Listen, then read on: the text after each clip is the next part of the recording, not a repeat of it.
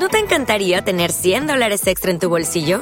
Haz que un experto bilingüe de TurboTax declare tus impuestos para el 31 de marzo y obtén 100 dólares de vuelta al instante. Porque no importa cuáles hayan sido tus logros del año pasado, TurboTax hace que cuenten. Obtén 100 dólares de vuelta y tus impuestos con 100% de precisión. Solo con Intuit TurboTax. Debes declarar para el 31 de marzo. Crédito solo aplicable al costo de la presentación federal con TurboTax Full Service. Oferta sujeta a cambios o cancelación en cualquier momento. O'Reilly Auto Parts puede ayudarte a encontrar un taller mecánico cerca de ti. Para más información, llama a tu tienda O'Reilly Auto Parts o visita oreillyauto.com. oh, oh, Parts. Fuera de Series presenta el nuevo podcast Universo Star Trek con un servidor, CJ Navas, y con Dani Simón. En este podcast iremos comentando cada uno de los episodios de la serie de Star Trek que esté en ese momento de emisión.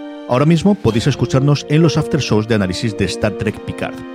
Universo Star Trek es un podcast tanto para los más fervientes Trekkies como también para los nuevos adeptos que no quieran que se les escape ninguna de las referencias que iremos desgranando cada semana entre Dani Simón y un servidor.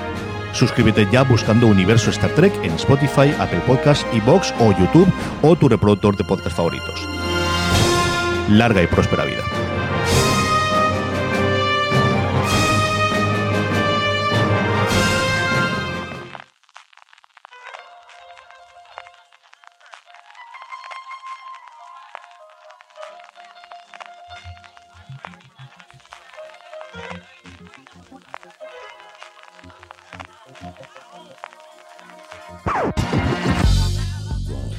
Bienvenidos a Streaming, el programa de Fuera de Series, donde cada semana repasamos y analizamos las novedades y los estrenos más importantes de las diferentes plataformas de streaming, canales de pago y en abierto.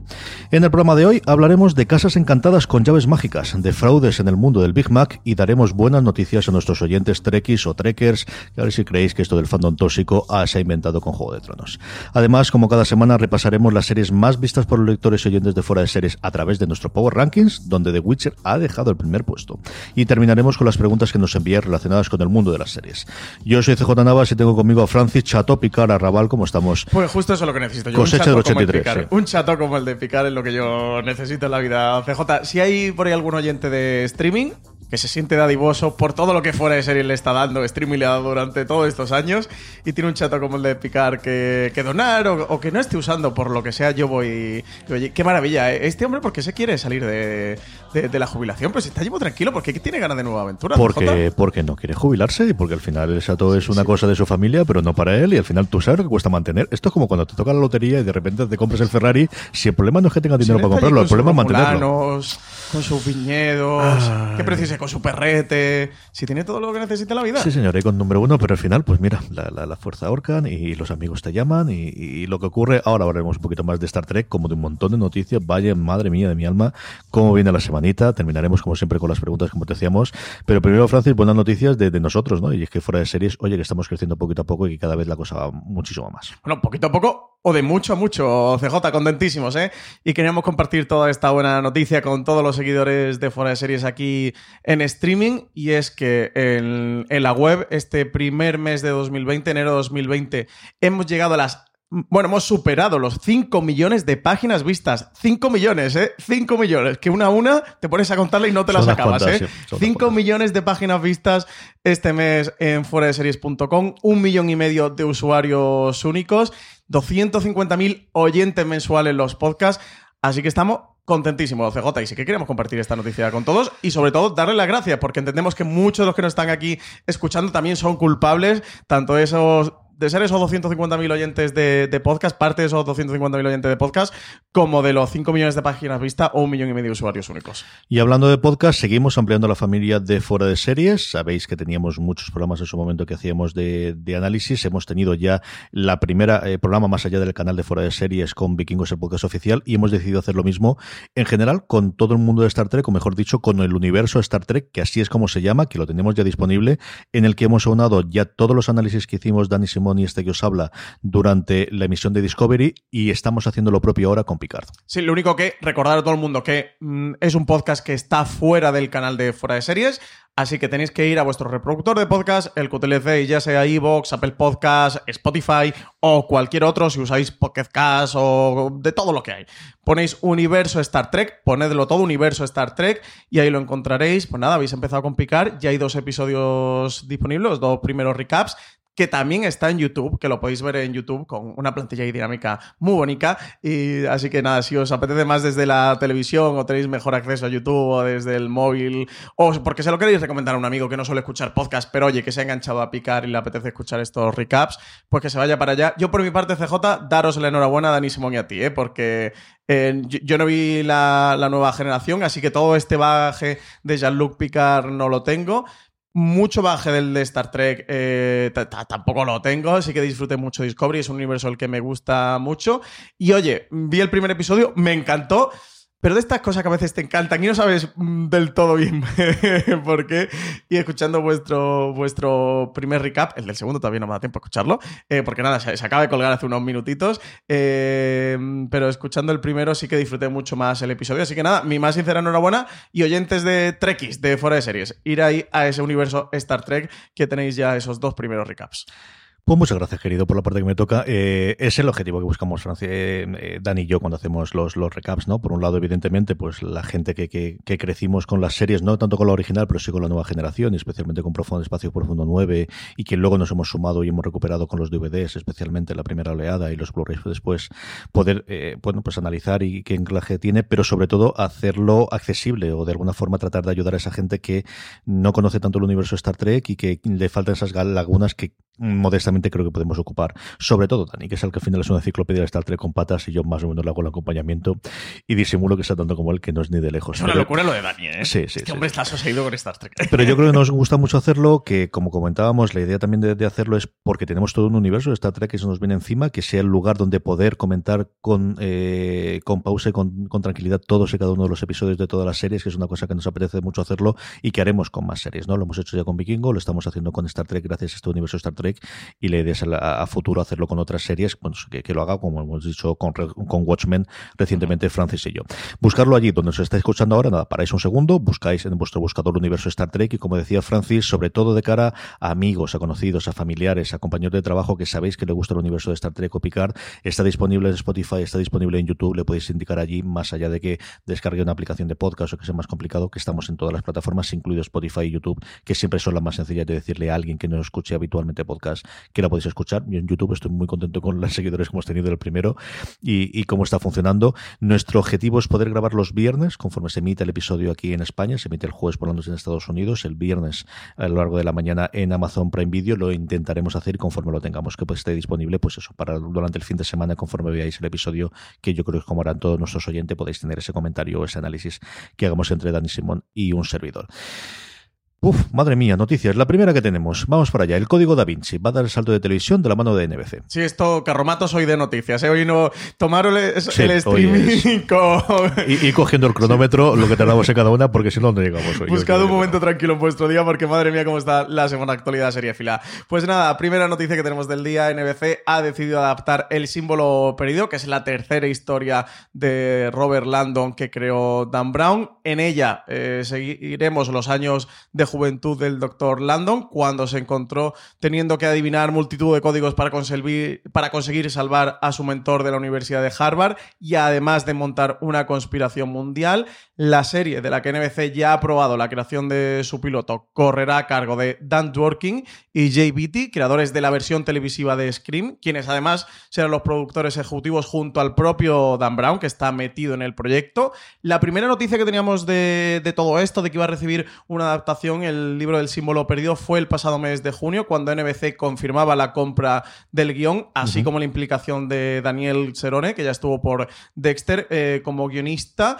Así que mm, a ver qué tal, cómo evoluciona. NBC parece que está buscando un perfil que pueda hacer de Robert Landon joven y para televisión, ya que Tom Hanks fue el encargado de dar vida al personaje en el cine, que ya ha tenido dos adaptaciones eh, cinematográficas. Así que nada, mm, sería el Código Da Vinci. No se pasa el fenómeno del Código Vinci. CJ, parece que ya estaba esto mega superado del bestseller y con la segunda película que, recibió. Y nada, pues ahora vamos a tener serie de televisión en NBC. Pues adaptaciones literarias con personajes conocidos, con novelas conocidas, con creadores conocidos, que es eh, el, el futuro que tenemos. Mm, El fichaje de creadores está a la orden del día, pero este desde luego que me, nos sorprendió muchísimo cuando se dio la noticia y es que Nick Pizzolato, después de haber hecho toda su carrera reciente en HBO con eh, True Detective, se va a FX, se va a hacer una adaptación de una novela y se va con su amigo McConaughey que vuelve a la televisión.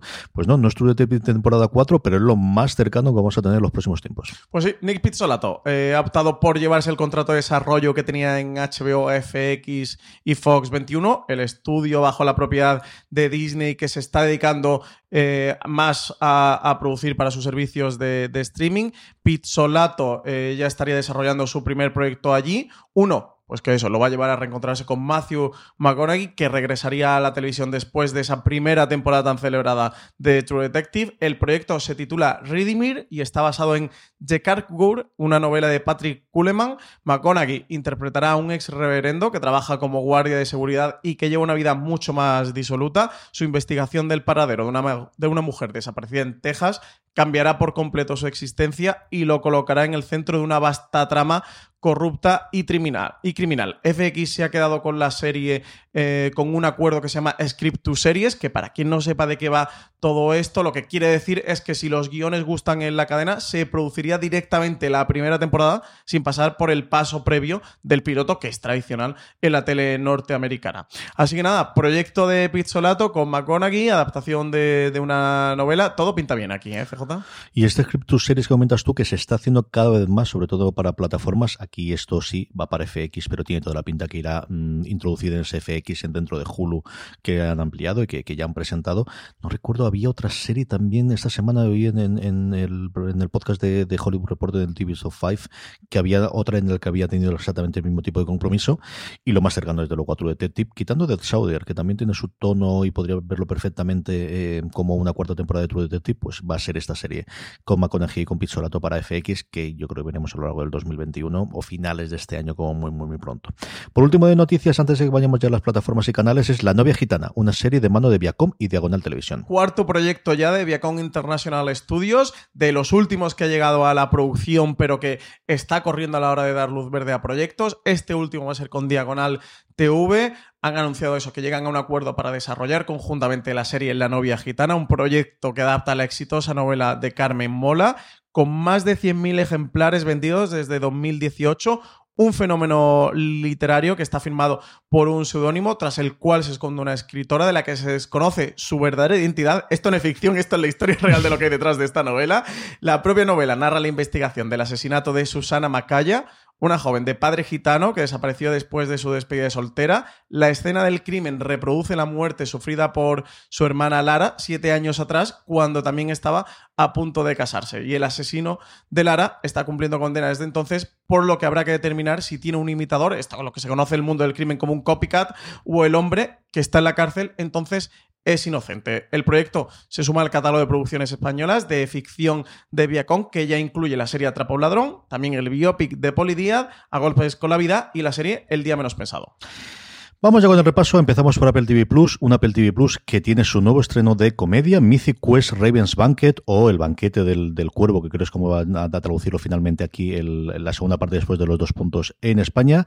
Nos llega el 7 de febrero, Francis. La serie sigue un equipo de desarrolladores de videojuegos mientras se enfrentan a los desafíos de crear un juego de éxito. La serie está protagonizada por Rob McCalney, que interpreta a los ah, perdón, a Ian Green, director creativo de esta empresa de software ficticia los nueve episodios de media hora de esta comedia de acción están concreados por Rob McElhenney, Charlie Day y Megan Gantz y estarán disponibles exclusivamente en Apple TV Plus a partir de este viernes 7 de febrero. La serie ya ha sido renovada para una segunda temporada y se uniría así a Little America, a Home Before Dark, a Dickinson, así a Servant ya para toda la humanidad que también lo han conseguido. Todo, todo, todo, todo está renovado. Eh, nueve episodios y yo creo que se cuelgan todos el día 7, que al final siguen lo mismo que hicieron con Comedia en su momento con Dickinson y van a tenerlos todos.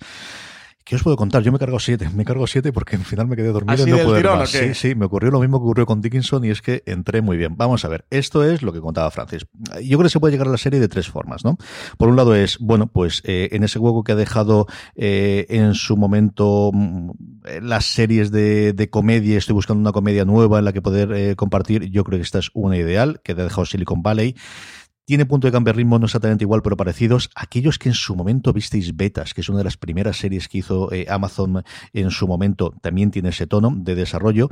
Eh, combina la imagen real con imagen muy de videojuegos. De hecho, Ubisoft está metida y está metida para hacer toda esa recreación. Al final es un universo de fantasía, un MMORPG en, en activo, es un universo de, de rol en, en la actualidad con un universo y lo que ocurre con la gente que está ocurriendo ahí dentro.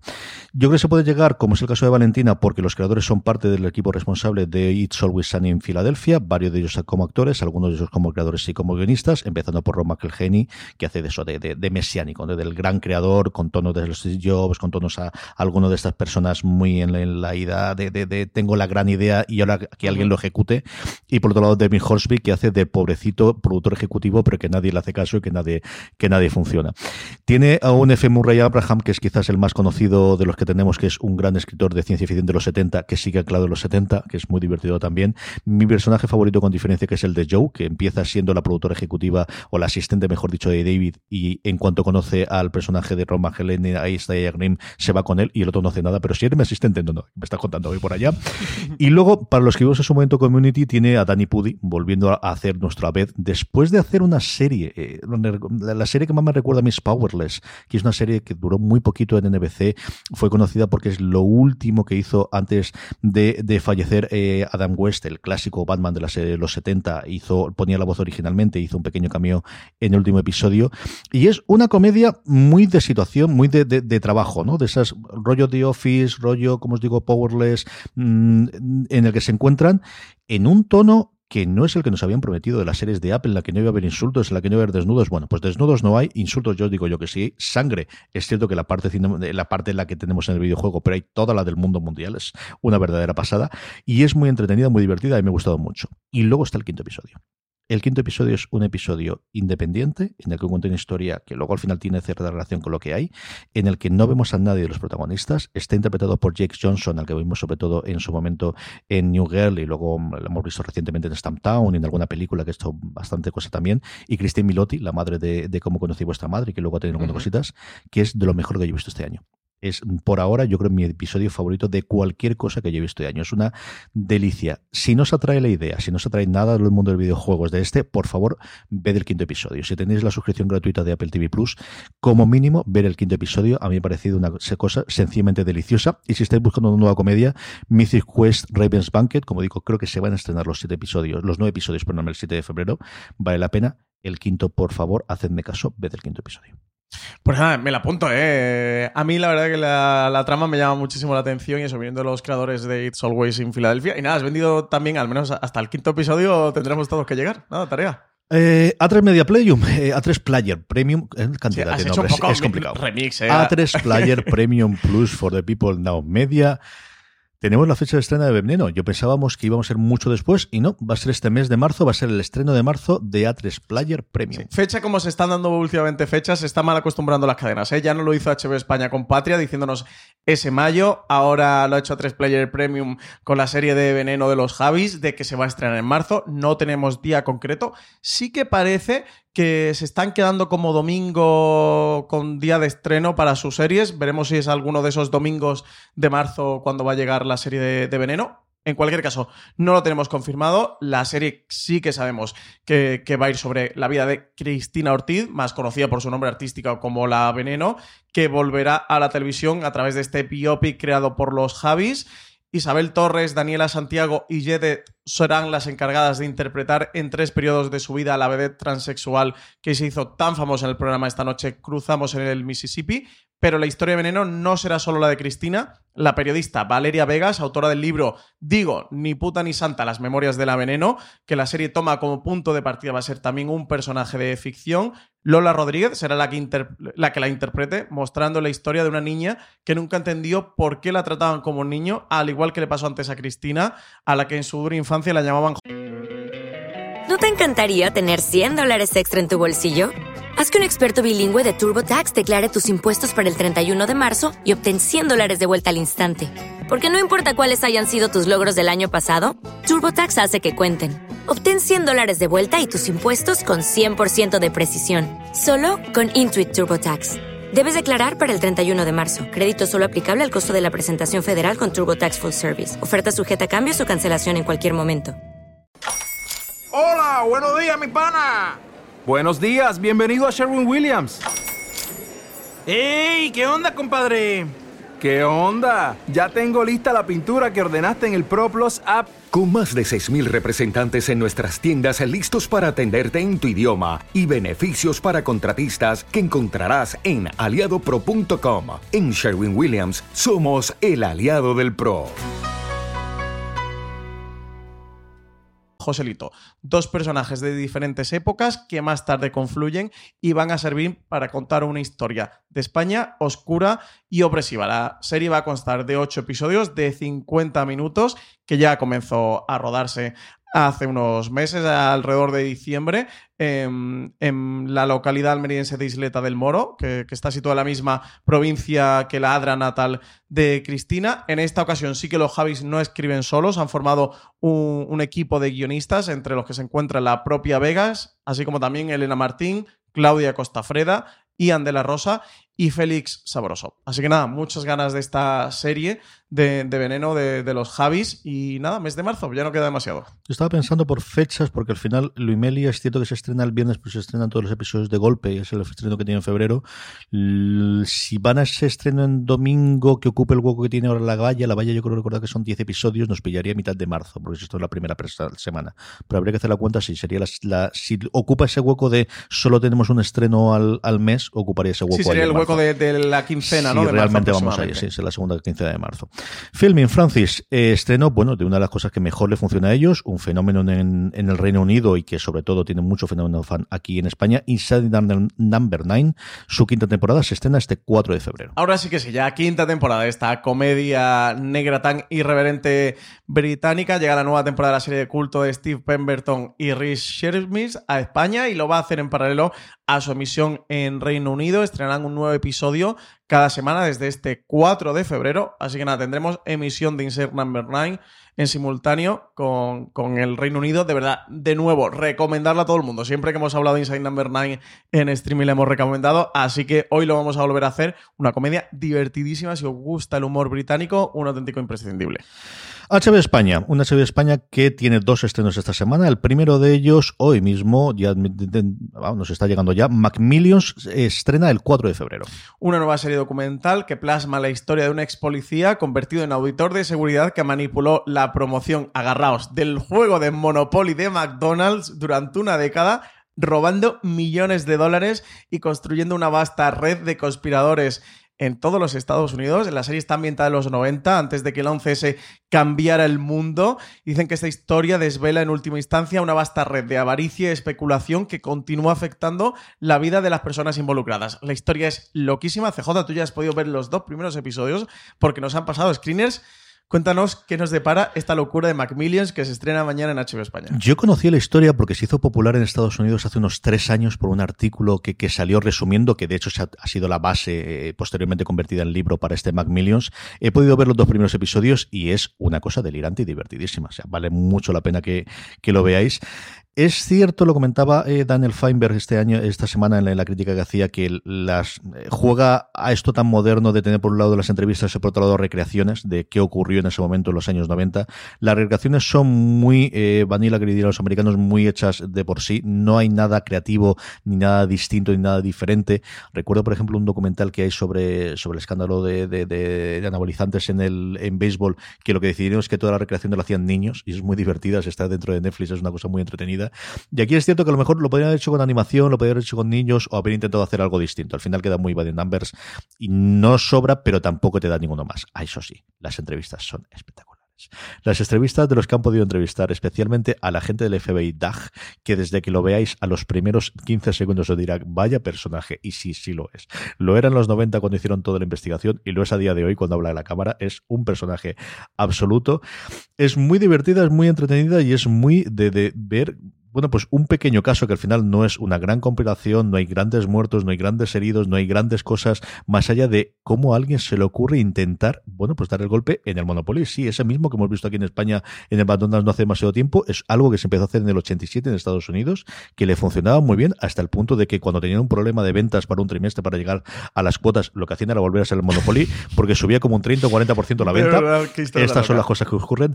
Es muy divertido, lo que yo he visto, podido ver hasta el segundo episodio, de verdad que es muy entretenido. Si estáis buscando un true crime en el cual al final no haya grandes cosas, ni grandes problemas, ni ninguno, bueno, pues no, no es algo tan truculento como algunos de los que estamos acostumbrados, pero tiene ese tono de investigación de qué está ocurriendo, de qué ocurre con esa conspiración que decía Francis, yo os recomiendo de verdad que os acerquéis a Macmillion. Si sois aficionados al género, creo que no os va a dejar indiferentes. Y unos días después nos llega el 7 de febrero la primera temporada de Katikin, Francis. Spin-off de Riverdale está basado en los cuatro iconos de Archie Comics, la futura leyenda de la moda Katy King, la cantante y compositora Josie McCoy, el intérprete Jorge López Ginger y la it girl Piper Smith. Seguiremos sus vidas y amores mientras intentan alcanzar sus sueños de veinteañeros en Nueva York. Todo esto en este Katy King, en este spin-off de Riverdale, pues para los fans de, de la serie madre que, que llegó aquí un poquito de tapada y se ha convertido en un auténtico fenómeno finalmente Riverdale. Y otra serie más para, pues eso, para el emporio que tiene al final Berlanti, que, que oye, hay que pagar las facturas a final de mes y el pobre si no tuviese 23 series en funcionamiento no llegaría a ellos. Le, le da para pagar unas cuantas facturas, también te digo. ¿eh? No, no creo que el recibo del móvil ni el de la ADSL lo devuelva. Dicho eso, todos los estrenos, con lo divertido que es Macmillions, con lo buena que tiene que ser King para sus seguidores, nada ensobreció la gran noticia de la semana en HBO España y es que han mejorado un poquito, un poquito tampoco. Sigue, sigue, sigue, sigue. Pues sí, HBO España añade finalmente, por fin, el modo offline. Pues tengamos campanas, ¿no? Mien- Mientras contamos la noticia, campanas para celebrar todo esto. Son las campanas del Vaticano de, de Jean Pope, CJ, pero yo creo que la ocasión merecía sí, la pena, sí, ¿no? Tener aquí campanas de fondo. Madre mía, qué trabajito les ha costado, ¿eh? Tener el modo offline. Última plataforma que incluye el modo offline, de verdad. Pero bueno, no nos vamos a quejar por lo que hemos sufrido. Celebremos lo que está por venir o lo que ya tenemos, que es que finalmente eso. Está disponible el modo offline, está disponible en todos los posi- dispositivos, tanto los que vienen de Apple como los de, los de Android.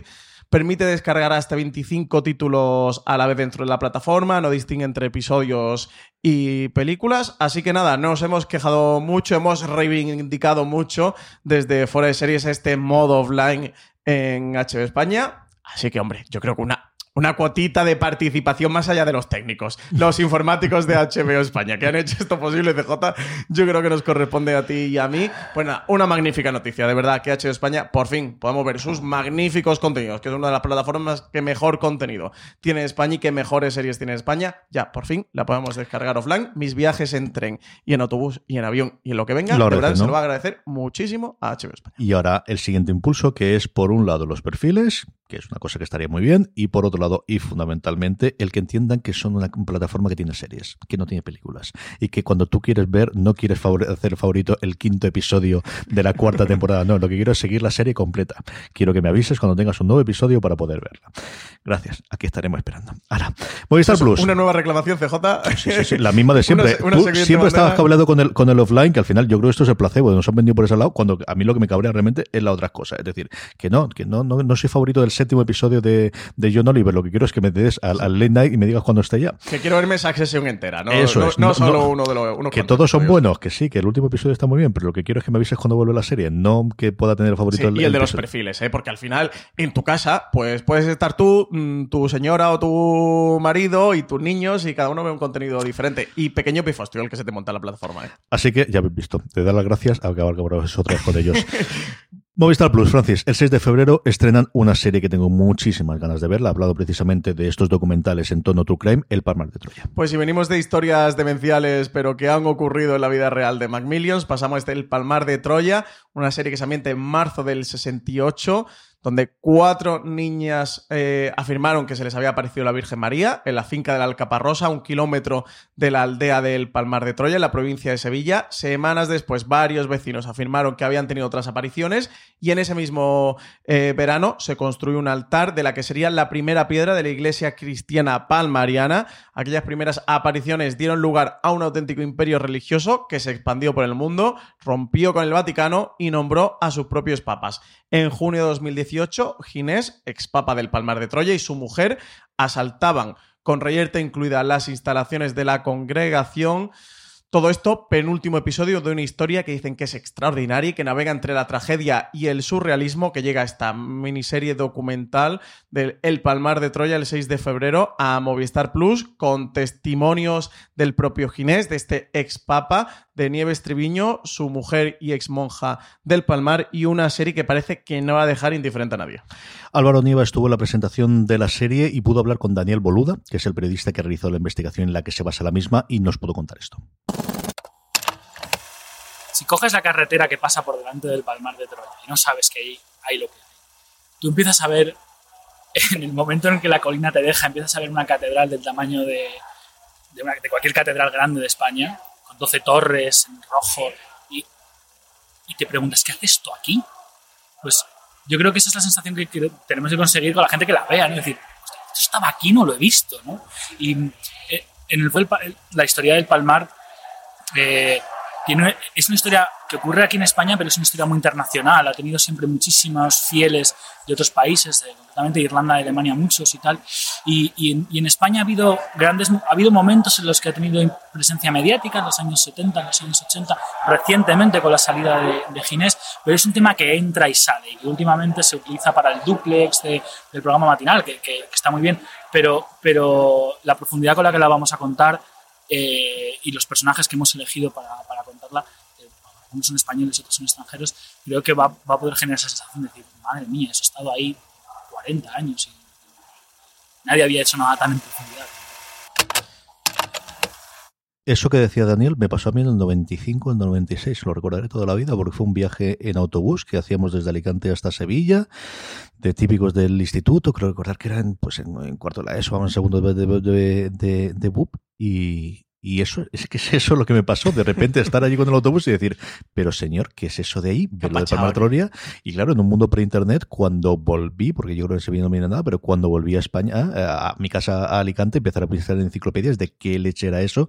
Y desde entonces es una cosa que tengo en la cabeza de, de, de, de leccionarme. Siempre me pareció alucinante, investigué mucho su época antes de que hubiera estas revelaciones recientes, qué había pasado ahí dentro, cómo se había podido montar aquello, y por eso le tengo tantísimas ganas a este Palmar de Troya. Yo sé que le pido mucho, pero quiero, ojalá, eh, que sea mi Wild Wild Country español, castizo. Eso, a la española le tengo muchísima ganas. Además, la serie está dirigida por Israel del Santo, Mm. que fue también el creador de Conquistadores Adventum, esta miniserie que entremezclaba la, la documental con la ficción, que, que aquí también en streaming lo estuvimos comentando en su momento. La serie sí que comentaban del equipo, que eso, que era fruto de una larga investigación que duró más de tres años y que se metían en esta miniserie documental de lleno en las entrañas del universo, o ese universo particular que es el palmariano, para contar la historia real de todo lo que sucedió allí. Una historia que decían que era eh, oscura y delirante y que no estaba suficientemente contada. Tengo muchísimas ganas. Esta hablaremos la semana que viene, yo creo que aquí en, en streaming. Dos noticias más de Movistar Plus. La primera es que Junto a este de Cristo lanza la segunda y última temporada el 13 de marzo.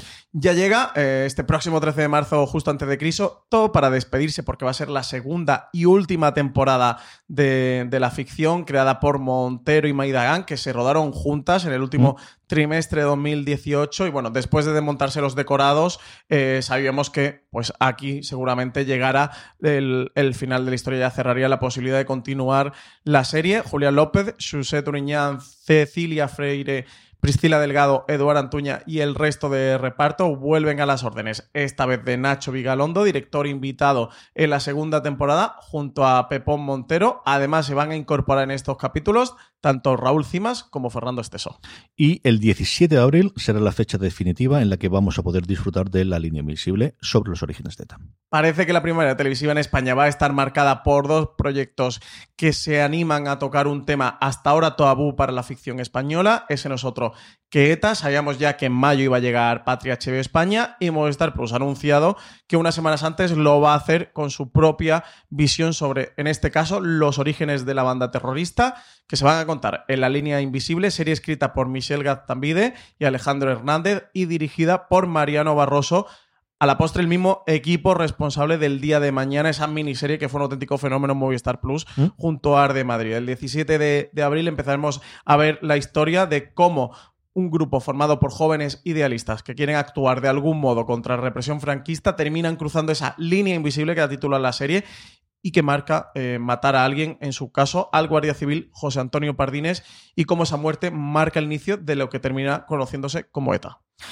Hemos visto ver el trailer, el trailer es espectacular. Si no lo habéis visto, de verdad, acercaros a foraseries.com, tenéis el enlace en las notas si estáis eh, reproduciendo un reproductor que lo permite, si no lo, tendréis dentro de la, web. Eh, a mí se me pusieron los pelos de, punta. Eh, ya me gustó en su momento lo que hizo todo el equipo creativo con, con la anterior serie. Este tiene una pinta sencillamente espectacular. El trailer es brutal. Y repartazo, ¿eh? Alex Moner, Antonio de la Torre, Ana Castillo, Patrick Criado, auténtico repartazo. Yo coincido contigo. El thriller es, perdona, del tráiler es sensacional. Eh, marca el tono de un thriller que va a coquetear mucho con, con, la acción, también con el drama, pero con muchísimo juego de la, de la tensión. Se ve el nivel de producción ¿no? que, que, tiene Movistar con, con, sus series. Desde luego llama la atención esta línea invisible. Habrá que estar siguiendo la pista de cerca.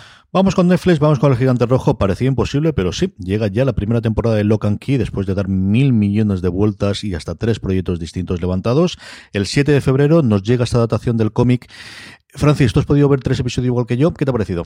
Pues estoy un poco frío tibio con, la serie. Sí que es una serie que le tenía muchas ganas eh, de ver. Bueno, esperadísima adaptación de, las exitosas novelas gráficas escritas por Joe Hill e ilustradas por Gabriel Rodríguez. Estoy ahí pendiente de meterme eh, con el cómic, que, con motivo del estreno de la serie me lo mandó Parini. De aquí eh, darle el agradecimiento. Le he echado un ojeo muy breve al cómic. Tú sí que, tú sí que leíste algo de él y a eso, a la serie le tenía muchísimas ganas. Un proyecto que está creado por Carlton Cuse, es un proyecto que dio muchos tumbos, bueno, por Hulu, por Fox, etcétera, etcétera. Y los tres primeros me ha gustado, pero no termino de meterme en el universo que me está planteando la serie. No sé si tú que has leído algo del cómic tienes otra visión diferente a la mía. Desde luego eh, voy a seguir con la serie, le voy a seguir dando una oportunidad a ver qué tal. Eso, por ahora con los tres primeros me quedo un poco tibio con, mi reacción. En el cómic también ocurre eso. ¿eh? En el cómic yo creo que no empiezas Tienes arcos documentales muy, muy independientes. La primera temporada es sobre todo una muestra de llaves, que es algo que ocurre también en los primeros episodios, en los que vas viendo prácticamente cada episodio una llave nueva en el que te abren nuevas posibilidades con los personajes. Tiene la ventaja o el handicap, eh, según lo veas y según el tipo de series que te gusten, de que los protagonistas son tres jóvenes y son tres chavales jóvenes que yo creo que lo hacen bastante bien. Tanto Body, que es el personaje más pequeñajo, como las dos adolescentes, que quizás son los grandes personajes. Eh, mm, yo lo comentaba en su momento que siempre he tenido la visión muy clara del mayor como mucho más grandote en su momento, un Tim Riggins, ¿no? que es la imagen que yo tenía cuando estaba leyendo el cómic que se estaba emitiendo en su momento eh, Friday Night Lights.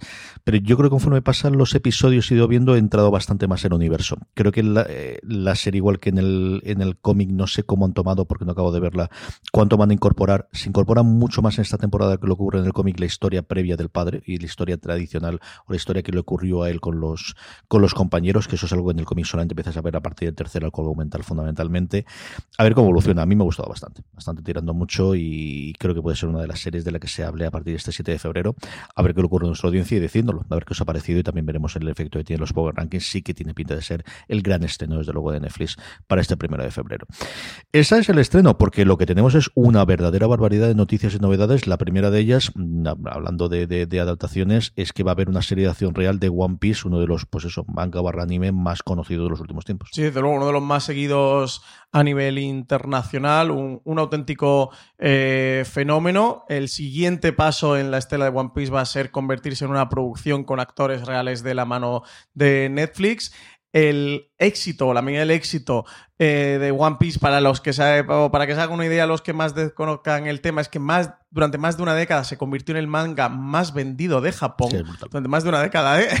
de esta una historia de piratas que está protagonizada por Monkey de Luffy capitán de los piratas de sombrero de paja. Eso pues que ahora van a traspasar los entintados del manga para convertirse en una serie que ha recibido un encargo inicial de 10 episodios de los que no se conocen demasiados detalles una serie que ya llegaron las primeras noticias de la adaptación alrededor de... Dos... ¿No te encantaría tener 100 dólares extra en tu bolsillo? Haz que un experto bilingüe de TurboTax declare tus impuestos para el 31 de marzo y obtén 100 dólares de vuelta al instante. Porque no importa cuáles hayan sido tus logros del año pasado, TurboTax hace que cuenten. Obtén 100 dólares de vuelta y tus impuestos con 100% de precisión, solo con Intuit TurboTax. Debes declarar para el 31 de marzo. Crédito solo aplicable al costo de la presentación federal con Turbo Tax Full Service. Oferta sujeta a cambios o cancelación en cualquier momento. oh, oh. ¿Necesitas ayuda? En O'Reilly Auto Parts te ayudamos. ¿Necesitas algún consejo? Te aconsejamos. Nuestros profesionales en autopartes están siempre disponibles para ayudarte a encontrar lo que necesites. Excelente servicio al cliente es solo una de las ventajas que ofrece O'Reilly Auto Parts. Los profesionales en autopartes. Oh, oh, oh,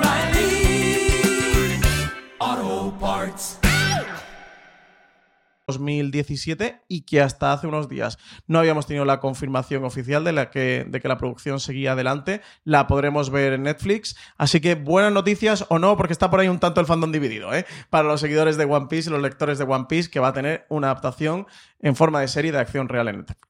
Exclusiva de fuera de series, y es que Élite, una de las grandes series, desde luego, de producción original en España de, Netflix y una de sus grandes series internacionales, va a cambiar su elenco en la temporada 4. Pues parece CJ que al Instituto de las Encinas le queda cuerda para rato, aunque a los protagonistas de Elite no tanto, y es que la exitosa serie española de Netflix, una de las 10, recordemos, más vistas a nivel global según la plataforma, tiene su continuidad asegurada, pero va a afrontar un cambio radical y es que la tercera temporada será la última en la que veamos al elenco principal que conocemos hasta ahora, tal y como podemos saber, en exclusiva en Fuera de Series, exclusiva de, Álvaro Nieva, así que en Élite eh, cerrarían toda la trama que se ha ido desarrollando durante las dos primeras temporadas en esta tercera tanda de episodios.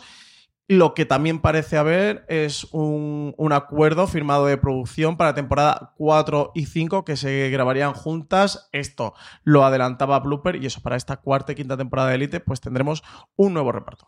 También sorpresa en The Crown, la, bueno, pues para mí mejor serie de Netflix con permiso de Boya Horseman y es que va a terminar en su quinta temporada. Sabíamos que iba a haber el cambio de la reina, dábamos por sentado que habría otras dos temporadas y no, se va a quedar en cinco. Sí, el propio Peter Morgan eh, comentaba que al principio se había imaginado que The Crown duraría seis temporadas, pero que ahora, que cuando habían comenzado a, trabajar en las tramas de la quinta, eh, les había quedado claro que, que, era el momento y el lugar perfecto para terminar. Así que The Crown, eso, que tenía un plan inicial de seis temporadas, finalmente se va a quedar en cinco.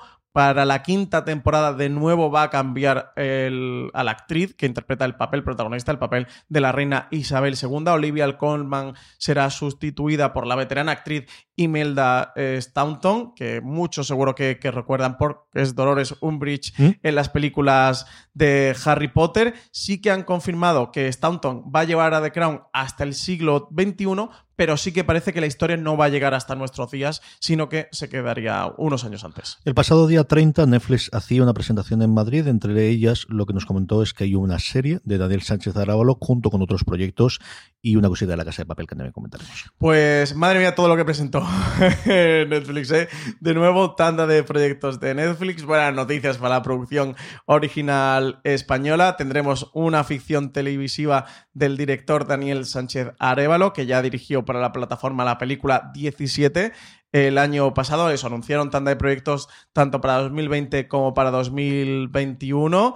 Eh, dicen que va a ser una historia de amistad y superación entre cinco chicas. Una temática eh, que, que, se va a alejar de la otra novedad anunciada para 2021, que va a ser Jaguar, una nueva colaboración entre Bambú Producciones y Netflix, que llevan una historia ya larga de producción entre ambas. Empezaron con las chicas del cable y han continuado con Altamar. En esta serie, como también es ya casi marca de la casa de Bambú, tendremos a Blanca Suárez como protagonista. Se va a ambientar en la España de los años 60, donde Isabel Garrido superviviente del campo de exterminio de Mauthausen, se unirá a un grupo de élite que se dedica a atrapar a los nazis que viven escondidos en nuestro país. Una serie muy diferente para lo que estamos acostumbrados desde, desde Bambú y que nos recuerda a Hunters, a esta que Sí, tiene sí. por aquí Amazon Prime Video. Que se estrena ya mismo, sí. Con Al Pacino. Sí, sí, sí. Para estos dos títulos que acabamos de comentar habrá que esperar para hasta 2021, pero los estrenos que sí que están confirmados, que llegarán los próximos meses, alguno de ellos serán El desorden que dejas, adaptación de Carlos Montero de su propia novela, que va a estar protagonizada por Inma Cuesta y por Bárbara Leni, repartazo. Los otros dos estrenos de los que enseñaron unas primeras imágenes y parece que van a llegar este otoño al catálogo de Netflix serán Alguien tiene que morir. Recordemos esta miniserie de Manolo Caro, creador de La Casa de las Flores, que ya comentamos en streaming cuando se conoció el proyecto, Mm. y El Inocente, dirigida por Oriol Paulo y en la que José Coronado, Alexandra Jiménez y Mario Casa van a interpretar a los personajes de la novela homónima de Harlan Coben. CJ, José Coronado y Alexandro Jiménez, Sí, sí, dos de tus Me tiene- me tiene fetiches actorales Sí, metidos en esta misma serie. ¿eh? Así que nada, entiendo que está la esperarás con muchas ganas. Total y absolutamente, como yo creo que todos los aficionados a la Casa de Papel tendrán eh, el interés de ver este documental sobre el fenómeno que también nos va a traer Netflix. Pues sí, eh, convertida en un éxito mundial. Esto ya no es noticia para nadie, todo esto ya eh, lo sabemos. Ahora, la noticia es que va a haber una película documental que va a ir más allá de la historia de la Casa de Papel para introducirse y analizar ese fenómeno mundial que ha despertado eh, la serie. Si bien a lo largo de 2017-2018 recibía múltiples triunfos, era en los pasados premios Iris donde la Casa de Papel se colocaba como la gran galardonada, ostentando el premio a mejor ficción y mejor actor, mejor actriz, mejor producción y mejor dirección. Una serie que ya está absolutamente mm, refrendada, eso tanto a nivel global por la audiencia como por la crítica, como por los premios. Y que eso, con esta nueva temporada, pues va a llegar una, una película documental que, que nos va a contar ese fenómeno que supone a nivel internacional la serie.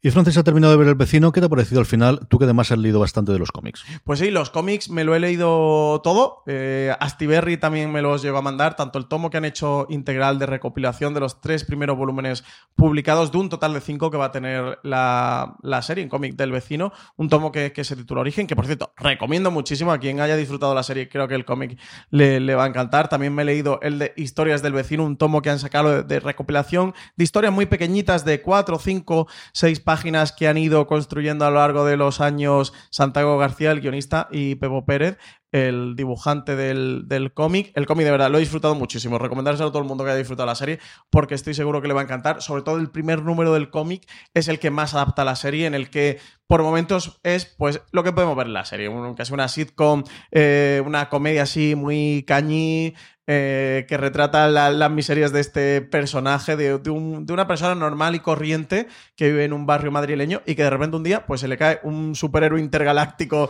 del espacio y le traspasa todos sus poderes y aunque adquiera estos superpoderes pues no deja de ser un tipo un poco miserable como era en su vida real y este de superhéroe no le, no le cambia nada. Un punto, una premisa em, novedosa, ¿no? Que se desmarca de lo que estamos acostumbrados a ver en cómic, donde los superhéroes son esos cánones ideales e impolutos, eh, que estamos también acostumbrados a ver en, los universos cinematográficos o seriefilos en, en la pantalla. Yo la serie, sin parecerme gran cosa, porque no creo que sea un- una gran serie. Eh, sí que creo que es muy divertida. Para mí ha ocupado un poquito este lugar de Comfort TV o de Happy Place de la hora de la comer, de, comer o la hora de, de cenar o no saber un poco qué serie ponerme. De hecho, he tardado mucho en verla porque me la he ido dosificando, me, me he ido poniendo un episodio eh, poquito a poco porque la he disfrutado mucho de esta manera. Yo recomendársela a la gente que busque una comedia así, eso, un poco muy eh, a la española, con este punto de tener un cómic. Quizás la parte que más le echen falta es que creo que a veces es un poco redundante o su crítica social que tiene mucho por la, mm, la nueva oleada, ¿no? O, o creación de, casa de juego.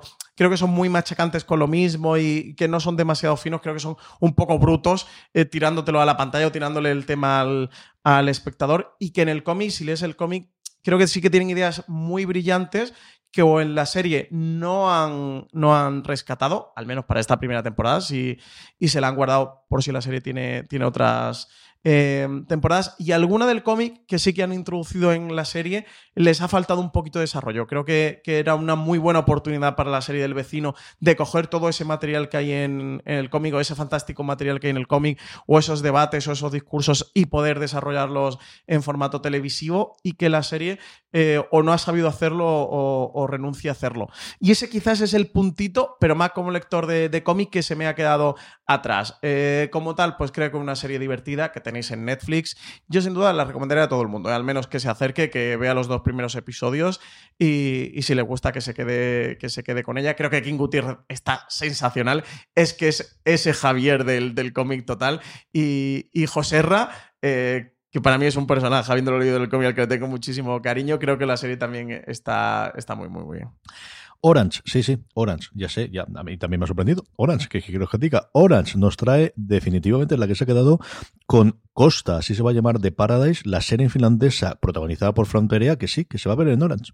Pues sí, pues sí. Eh, nos llega esta, esta serie al final a, Orange, una coproducción entre The Media Pro Studio y la cadena finlandesa ILE, que transcurre, ambienta en Fuengirola, en Málaga que tiene como protagonista a Frank Perea, que interpreta a un policía en una complicada situación personal. La serie se va a estrenar en el país nórdico el 9 de febrero y en España podremos verla a través de Orange, aunque de momento no tenemos fecha estimada. Sigue cambio de título, el título internacional es de Paradise. Aquí en España han decidido titularla Costa, con K, quizás por distinguirse o separarse un poquito de esa serie que está preparando Movistar Plus, que, que se titula Paraíso. Así que nada, un Orange que poquito a poco va incorporando CJ series. Tiene ya algún proyectito, tiene este de mm, Caminantes, ahora tiene esta producción de, de Costa que han comprado de Media Pro. Así que nada, más series para Orange. A ver qué, qué ocurre si esto no es una arrancada de como hicieron hace tres o cuatro años y, y vuelven a parar. Pero bueno, eh, todo el mundo se suma desde luego a la producción y se suma al contenido exclusivo. Como también lo hace Playz, la plataforma digital de televisión española, que este 4 de febrero vuelve a estrenar otra de sus series. En este caso estamos hablando de Drama y su primera temporada. Drama cuenta la historia de África, una veinteañera que vive en un piso compartido que se cae a pedazos, tiene un trabajo precario y ve cómo su vida cambia radicalmente cuando descubre que se ha quedado embarazada y no sabe de quién. A través de un humor, dicen que entre irreverente y canalla, durante los seis episodios que tiene la serie descubriremos qué le sucedió realmente a África cuando se quedó embarazada y cómo en el presente intenta solucionar ese drama que tiene encima. Y CJ, tenemos a nada más y nada menos que al propio creador de la serie, a Dani Amor, para contarnos de qué va esta serie. ¿Qué pasa, Dani? ¿Qué tal? ¿Cómo estáis? Muy bien, con muchas ganas de hablar contigo, Dani, de, de- de drama y de tu relación con Playz y de cómo ha entrado la producción allí. Cuéntanos un poquito cómo se te ocurre la idea de llevar a cabo eh, esta serie, pues fundamentalmente femenina y de una historia de, de mujeres y en este caso de chicas de hoy en día. Pues mira, esto fue, la verdad, yo creo que un poco por, por necesidad, por ganas de trabajar, eh, ganas de, de poder de poder hacer una serie que quedaba tiempo detrás, sobre todo con, con Nelly Elizabeth Casanovas, que es la protagonista, conocíamos hace tiempo y ella siempre me insistía de, venga, va, escríbeme algo, escríbeme algo. Y una de estas conversaciones eh, nos salió el tema de- del aborto, que es eh, alrededor del que gira un poco la, la trama de la primera temporada. Y en función de, de hablando con, con, con ella de- del tema y hablando con otras amigas, me di cuenta que era un poco un tema tabú, tanto para hombres como para mujeres también. Y entonces me apetecía arriesgarme un poco y tocar un poco ese tema que parecía que es un tabú dentro de la sociedad, pero desde un punto eso, un poco de, de humor, así como habéis dicho, irreverente y canalla. Pues eh, yo- no quiero engañar a la audiencia de Fuera de Series. Y Dani, voy a contar que eres mi primo. Venga, vamos a Antes de seguir ya, con esta farsa. pues sí, somos primos maternos, por eso él es Dani Amor, yo soy Francis Arrabal, pero compartimos el Martínez. Así que nada, eh, más allá de que estoy muy orgulloso como primo, que estés estrenando una serie en, en Place. Eso, cuéntanos esto de, de que va más allá de, de este punto de, de la protagonista de, que interpreta Elizabeth Casanovas, eso, este personaje de África que se queda embarazada y que intenta solucionar todo este dramón que, que tiene encima. ¿Qué temas tratáis en la serie? Sí, a ver, al final es una serie de, de amigos, como tantas veces hemos visto, ¿no? De, de unos compañeros de piso que tienen su- sus idas y venidas también con, con romances y con, la, y con la propia amistad de los protagonistas, pero, pero bajo el paraguas este de una chica que, que es una, una millennial o una, una Z en, ese- en esa franja, que, tiene, que ve que no tiene futuro, que, que ha decidido no decidir, dejarse llevar y vivir la vida poco a poco, hasta que de repente, que eso, con, a través de- del embarazo que tiene, y, y de no saber quién, quién es el padre, quién es la, la- el chico que la ha dejado embarazada, empieza a tomar decisiones, empieza ella a decidir que, bueno, que ella no sabe quién, quién es el que la ha dejado embarazada, pero potencialmente todos pueden haber sido, así que decide ir uno por uno a decirles que, que son el padre, y a través de, de- de- de esa, de esa primera proacción que ella toma en su vida, empieza a, eso, a madurar y a, a tomar decisiones que afectan a ella y a, y a todos alrededor. Primo, menudo padre has buscado a África, ¿eh? Nada más y nada menos que Ignatius Farray, pobrecita. sí, sí. No, en un mundo, en un mundo extraño esto se me ocurrió porque tra- hice un- una, una cosa con para Place también, una, una cosa el año pasado que se llamaba Goyas Golfos, para en el marco de los Goya.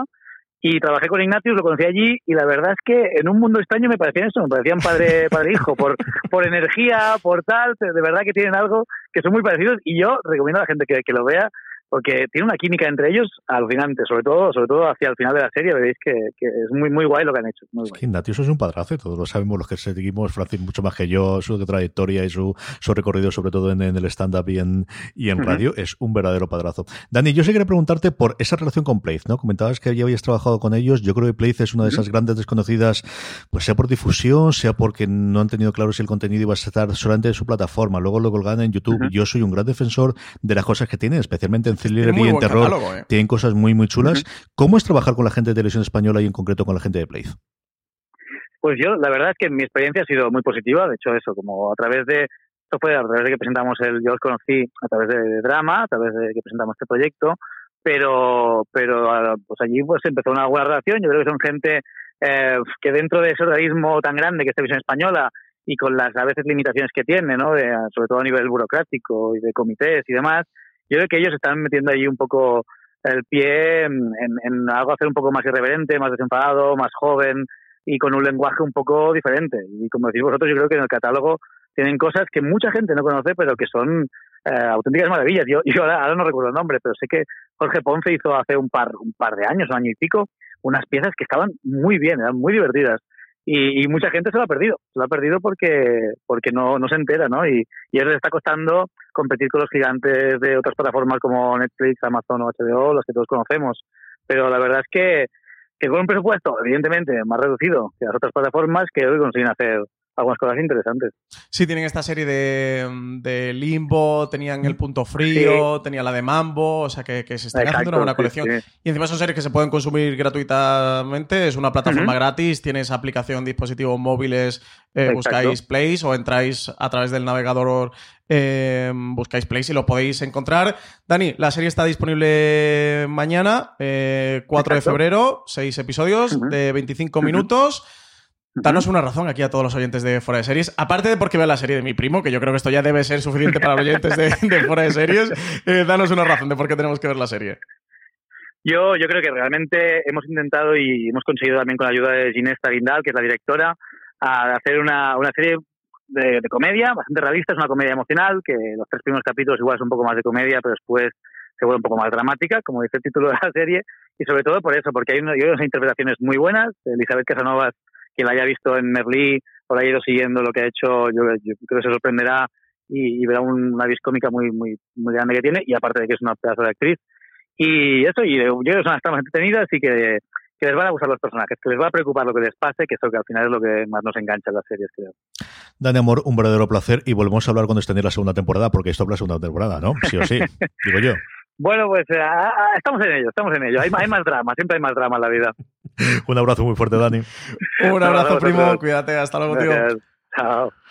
Volvemos con nuestro repaso, seguimos con las cadenas en abierto. Francis, la vuelta de una de las grandes, que hacía casi 20 años que no hacía televisión. Maribel Verdú vuelve a televisión española, vuelve con Ana. Madre mía, Maribel Verdú, ¿eh? Ya eh, tenía esta serie de, de Netflix que, que llegó al catálogo de Netflix, que de hecho comentamos en la semana pasada, ¿no? La semana anterior aquí en streaming. 17 años eh, después de haber encabezado el elenco de Código Negro, vuelve eh, con un papel protagonista en una serie de televisión. Va a ser en esta Ana, basada en la novela homónima de Roberto Santiago, que el propio autor está adaptando para televisión española. Lo adelantaba Bertele. Verdú interpretará a Ana Tramel, una brillante abogada penalista que es relegada a realizar trabajos administrativos cuando sale a la luz un oscuro secreto de su pasado. Ana volverá a la primera línea de juego para defender a su hermano Alejandro, acusado de un asesinato eh, para un empresario muy poderoso, de lo, que, de lo que está todo esto detrás. No te puedes esconder la serie que estaba haciendo de memoria, está de, de- que ha estrenado en Netflix España, una serie original de Telemundo. Así que nada, eh, allí adelantaba Maribel Verdú, eh, ya adelantó que tenía una serie como protagonista, decía que, que esa de comedia nada, que iba a ser durita, así que nada, ya sabemos a qué se refería Maribel Verdú y será esta serie en la que va a interpretar pues el papel de una abogada penalista. Vamos a ver una Maribel Verdú muy seria, intentando defender a su hermano eso, de esta acusación de asesinato de un empresario bastante, bastante. ¿No te encantaría tener 100 dólares extra en tu bolsillo? Haz que un experto bilingüe de TurboTax declare tus impuestos para el 31 de marzo y obtén 100 dólares de vuelta al instante. Porque no importa cuáles hayan sido tus logros del año pasado, TurboTax hace que cuenten. Obtén 100 dólares de vuelta y tus impuestos con 100% de precisión, solo con Intuit TurboTax. Debes declarar para el 31 de marzo. Crédito solo aplicable al costo de la presentación federal con Turbo Tax Full Service. Oferta sujeta a cambios o cancelación en cualquier momento.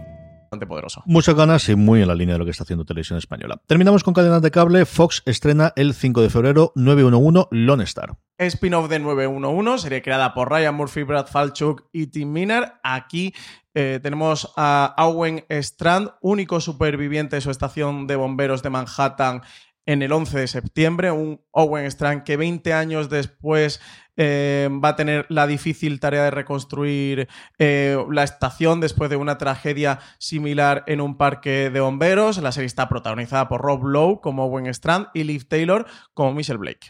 Sí, señores, se van a Texas y hacen muchísimos chistes, especialmente con la piel de Rob Lowe. Es muy entretenida por lo que he podido ver yo en las críticas americanas de ellas.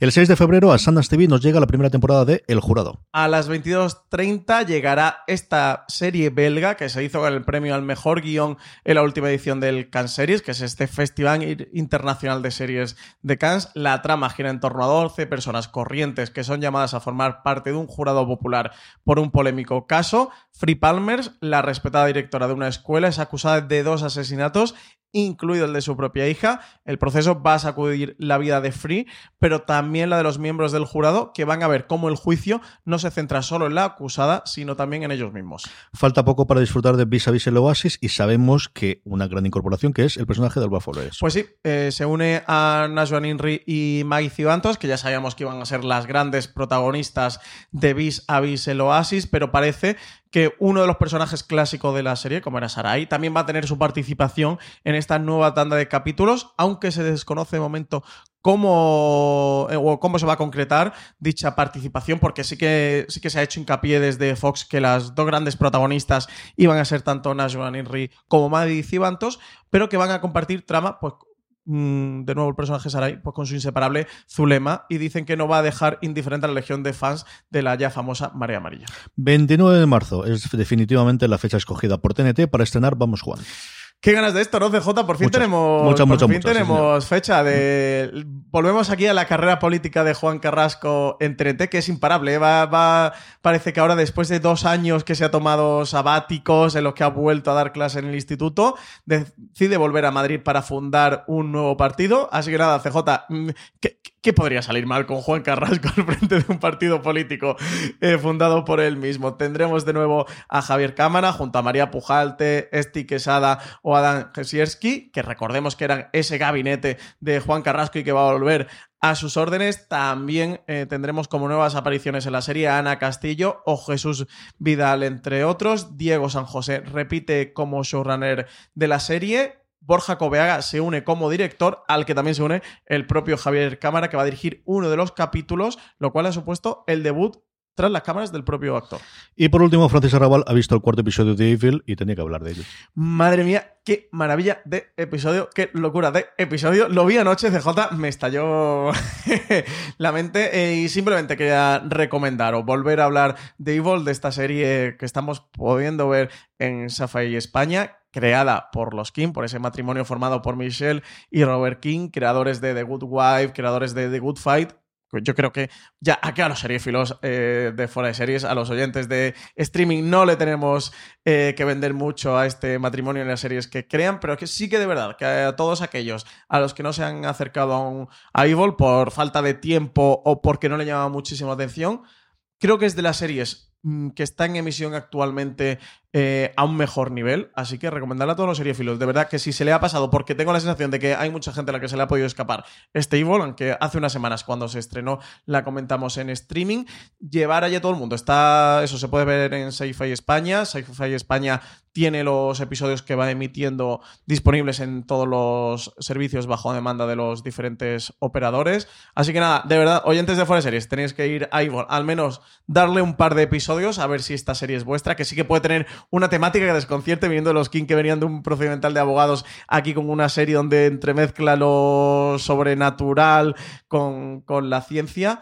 Acercaros a ella, echarle un vistazo y al menos llegar hasta el cuarto episodio, porque es una auténtica maravilla de episodio. Es una de las series que ha, tenido una pequeña resurgencia de las cadenas en abierto americanas este año en cuanto a series, también junto con Emergencia, junto con eh, Prodigal Son, junto con Stamptown que hemos comentado, y desde luego es de la que más se está hablando como, como posibilidades. De, de, de futuro. Había una entrevista con el matrimonio Kim maravillosa en TV Top 5 hace un poquito de tiempo y comentando de, de qué habían podido hacer y cómo la serie iba de, más, de menos a más y se fue encontrando a lo largo de la primera temporada. Sí, es una serie de las que tenéis que ver. De todo lo anterior, Francis, ¿qué recomendamos esta semana? Pues hombre, yo creo que está feo CJ que no si recomendara estás en la sí, Yo sí, creo que estaría feo, así que yo voy a recomendar drama. Eh, no he podido ver los episodios porque me pasaron un episodio, pero luego había mm, no estaban disponibles y no la he podido ver. Quería verla antes de, de entrevistar a, a Dani. Así que nada, yo voy a recomendar drama. Mañana la veré y la semana que viene comento a ver qué tal esto. No me pide objetividad porque mi primo y todo lo hace bien. Ah, yo tengo muchísima cosa. Tenía Locan Key, evidentemente. Tenía eh, ese quinto episodio de Mythic Quest. La serie vale mucho la pena, pero el quinto por a favor, de verdad. Ve del quinto episodio como sea. Pero al final es que me atrae tanto lo del Palmar de Troya, que del cual no he podido ver nada. Esta se me ha escapado de poder pedir los screeners y verla antes. Me hubiese gustado poder comentarla. La semana que viene os contaré algo, porque de verdad que le tengo muchísimas ganas al Palmar de Troya.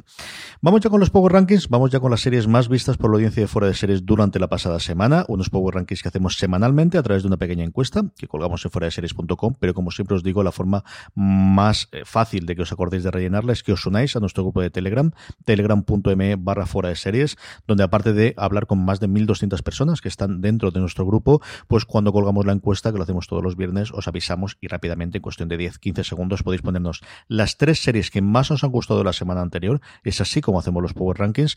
Unos Power Rankings que empezamos con Mr. Robot, cae seis puestos, pero se queda todavía en el puesto número 10, ya terminada, la serie que podéis disfrutar todavía en Movistar Plus. Mira, hablábamos antes, CJ de Evil, que la recomendaba. Pues mira, novena posición, que está en nuestro Power Ranking, entra por primera vez eh, la serie, los Power Ranking de Fuera de Series. Así que parece que sí, que estamos enganchando a, a espectadores a verla.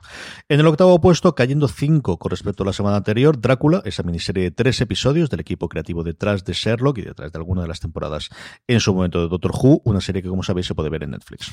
Y Vikingos, séptima posición, que entra de nuevo en nuestro Power Ranking con su sexta y última temporada. Así que ahora se está emitiendo eh, la primera parte. Ya esta semana se emite el noveno episodio. Yo quiero aprovechar para recomendarla porque, de verdad, está siendo una magnífica temporada la de, la de Vikingos. Estamos haciendo el podcast de recap de Fuera de Series junto a TNT, que es quien la emite en España todos los martes, ahora a las 22.50 horas. Podéis escuchar ese podcast, buscáis en cualquier reproductor que tengáis. También está disponible en YouTube Vikingos, el podcast oficial, y ahí tenéis el análisis junto a Richie Fentano y, y María Santonja, que hacemos cada semana. De verdad, recomendar a Vikingos. Toda aquella gente que se desenganchó, eh, que se cayó o que sí que, que, vio la quinta temporada completa pero no se ha puesto con la sexta, de verdad acercaros porque está siendo una serie fantástica. Los tres últimos episodios han sido una locura. Pues si de Vikingos hacemos el podcast oficial, también hacemos los análisis eh, semanales, como os hemos comentado antes, Star Trek Picard, la serie que en España podemos ver a través de Amazon y que ocupa el puesto número 6 del Power Rankings. Y quinta posición para Servant, esta serie de Apple TV Plus que sube dos posiciones con respecto a la semana pasada. Para la alegría de Francis, aunque se queda un poquito fuera de podium, justo por un puesto, The New Pope, la serie de HBO España.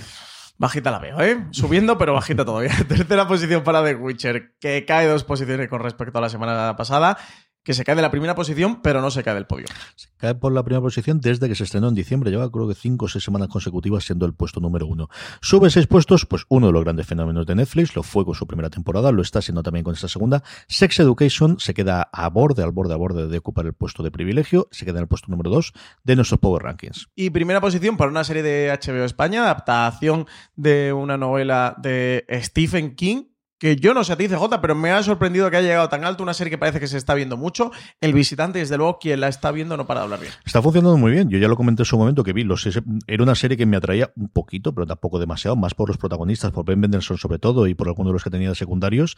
Y me descubrí a mí mismo viendo los seis episodios que nos mandó HBO España para poder verlo. Yo creo que es una serie que funciona muy bien que funcionaría perfectamente como cuarta temporada de True Detective, quitando la parte de los, de los policías y de qué pareja podrías tenerla.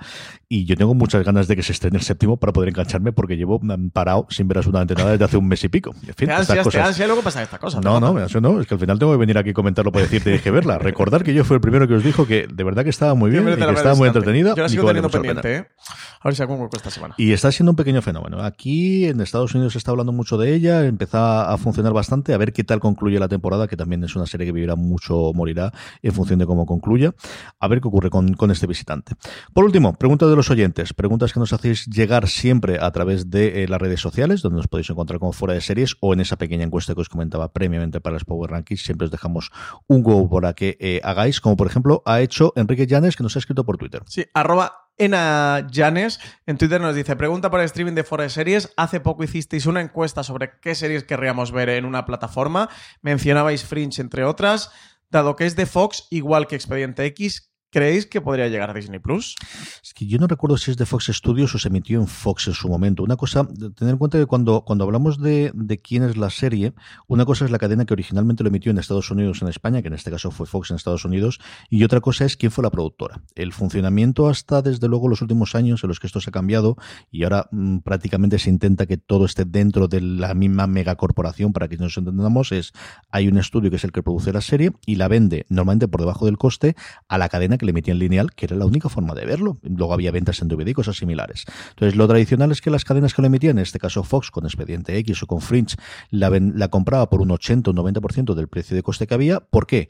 Porque si la cosa se en varias temporadas, la productora podía, por un lado, sacarle partido vendiéndola internacionalmente, vendiéndola a las cadenas de cable o a las emisoras locales eh, americanas en eso que se llama la sindicación, que es donde realmente había muchísimo dinero posteriormente, y luego, conforme los DVDs empezaron a funcionar, se podía vender por DVDs y posteriormente en streaming.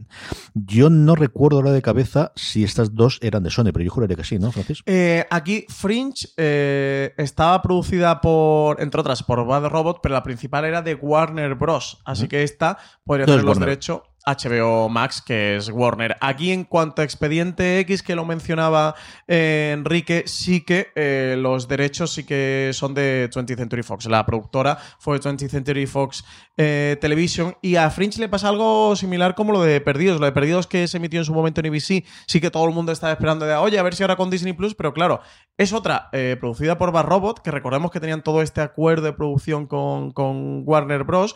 Pero es que Perdidos, que se emitió en ABC, es de CBS. Sí, sí, sí. Es de CBS Television Studios. Así que sí, esto todo entra en estos follones de productoras y tal, que al final el espectador lo que tiene es el sentido de dónde se, dónde se ha emitido, a través de qué canal lo ha visto, pero claro, luego realmente lo que tú contabas de las productoras es lo que va configurando dónde pueden estar, o al menos a quienes ellos venden los derechos, que sí que Disney Plus pues podría comprar los derechos a la productora para tenerlo en su catálogo.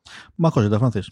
Pues tenemos por aquí a Charlie Poyelo que dice: Hola, gente guapa de Fora de Series. Nada más, solo eso. Que CJ siempre dice que le gustan los mensajes que empiezan así.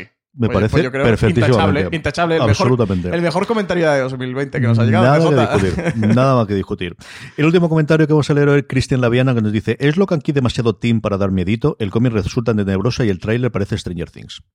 Uf, eh, pregunta compleja. Estoy de acuerdo en algunas cosas y otras no. Eh, creo que sí que puede ser por la dinámica, no sé, algún momento un poquito Stranger Things, pero no es ese tipo de serie. Yo entiendo a lo mejor quien haya visto Stranger Things pues le puede sacar un cierto paradiso, pero no es esa serie. Eh, um, yo miedo, miedo, pues hombre, es más fantasía, un poco de terror. Bueno, tiene ese componente, pero hombre, no creo que llegue a dar miedo, ¿no? Cuando tiene que ser sangrienta, sangrienta. O sea, cuando tiene que Sí, ser cafre, pero- es cafre. En el cómic hay dos o tres escenas que ya se han planteado en los primeros tres episodios que quizás en el cómic atraen más o son más tenebrosas. Yo no sabría ser suavizado. Ahora, cuando hay que gastar sangre, se han gastar sangre. ¿eh? No tiene ningún Sí, tipo no, de no, no. problema y lo sacan sin más. Mm, a mí no me ha parecido tan, tan, tan, tan, tan teen. O sea, sí, son teen en el sentido de que los protagonistas fundamentales son Sí, dos son adolescentes y un crío. Pero ni la temática, ni los temas, ni los tonos, No. ni especialmente, de verdad, no, No, la muy nada la adulta. sangre, ¿eh? no la suavizado para nada. Sí, tienes toda la parte del padre de ellos, que quien. Bueno, antes hemos contado de que iba la, la premisa, eh, tienes toda la parte de ellos, así que del padre y tal, sí. No sé, la serie sí que es una serie adulta, no es una serie para adolescentes. Concluimos con siempre, eh, Francis, repasando qué vamos a poder encontrar esta semana en Fuera de Series, en primer lugar en la cadena de podcast. Pues mañana tenemos Gran Angular, el último de esta tanda que hemos dedicado a las series españolas que vamos a poder, en de- poder ver en 2020. Mañana tendremos HBO España, Amazon Prime Video, Fox, TNT y Paramount. El miércoles, top de las mejores series de la historia de HBO. Y el jueves, review de una de estas obsesiones mm, seriéfilas para los fans del True Crime que ha llegado al catálogo de Netflix, que se llama A los gatos ni tocarlos. Madre mía de mi alma. Junto con eso, recordar que además del canal de Fuera de Series, tenemos dos podcasts en funcionamiento. Uno, el podcast oficial de Vikingos, Vikingos, el podcast oficial, con esos análisis de Francis Arrabal, María Santonja y Rishi Fintano, justo cuando se termine de emitir el episodio en España en TNT. Y por otro lado, este nuevo podcast, este universo Star Trek que hemos vuelto a encontrar, que tiene los, análisis clásicos que hicimos Dani y yo sobre Discovery, pero que vais a tener ahora también todos los viernes conforme se emita los nuevos episodios de Picard. Esos tenéis que buscarlos aparte partes, buscáis Vikingos el podcast oficial y Universo Star Trek, que ahí estaremos para verlo. Sí, que muchos nos han dicho, oye, no lo encuentro en el feed de Forest Series, los podcasts estos de Star Trek de Picard. Tenéis que buscar el reproductor de podcast y os tenéis también que suscribir. Sí, pensar que al final eh, la política que hemos decidido mantener es que todo lo que sean análisis individuales, no los reviews, que lo seguimos manteniendo en el canal de Fuera de Series, pero estos análisis episodio a episodio para aquellos que solamente quieran ver la serie, pues tienen el análisis y no tienen que estar suscritos en general a todo el, a todo el canal. Junto con esto, Francis, muchísimo contenido de la web, pero tres cosas que queremos destacar. Pues sí, muchísimo contenido destacable como cada semana. Hoy os recomiendo tres. Eh, uno de ellos ya hablamos unos meses anteriores de, de estos temas que estamos haciendo, pero lo quiero volver a repetir porque es un tema muy guay. Se titula Críticas del mes, las cinco mejores series de enero de 2020. Un tema de la redacción de fuera de series en el que aprovechamos para recopilar cinco críticas que hemos publicado durante el último mes de cinco series que recomendamos o de esas cinco series que creemos que son lo más destacado del mes.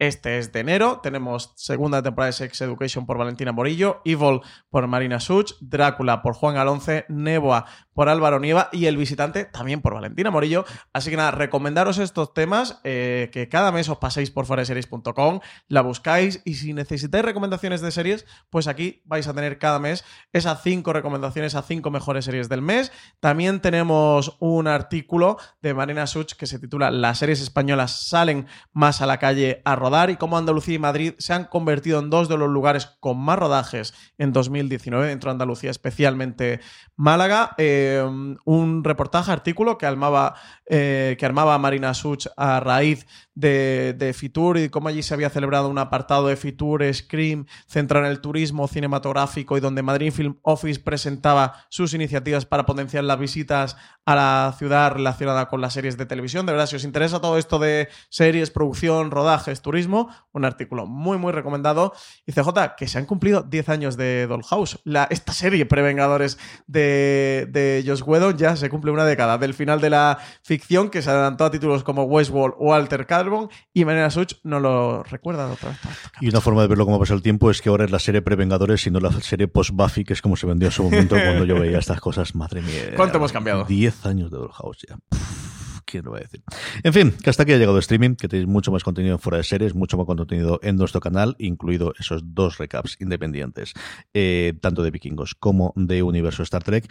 Don Francis Arrabal, la semana que viene más o mejor. Madre mía, qué programita, ¿eh? que hemos tenido que correr hora y diez para condensar todo el contenido de actualidad que había. Nada, os dejo que me voy a ver drama.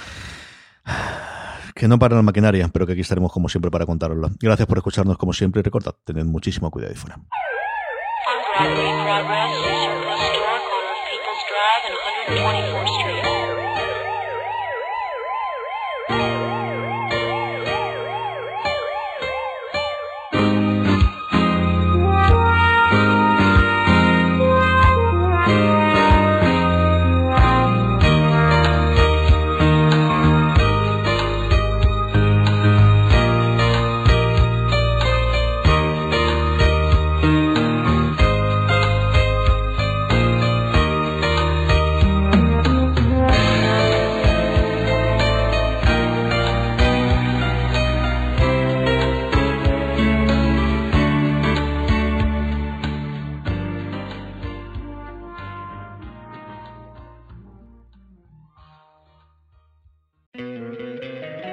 Encantaría tener 100 dólares extra en tu bolsillo? Haz que un experto bilingüe de TurboTax declare tus impuestos para el 31 de marzo y obtén 100 dólares de vuelta al instante. Porque no importa cuáles hayan sido tus logros del año pasado, TurboTax hace que cuenten. Obtén 100 dólares de vuelta y tus impuestos con 100% de precisión, solo con Intuit TurboTax. Debes declarar para el 31 de marzo. Crédito solo aplicable al costo de la presentación federal con TurboTax Full Service. Oferta sujeta a cambios o cancelación en cualquier momento. En Sherwin Williams somos tu compa, tu pana, tu socio, pero sobre todo somos tu aliado, con más de 6.000 representantes para atenderte en tu idioma y beneficios para contratistas que encontrarás en aliadopro.com. En Sherwin Williams somos el aliado del PRO.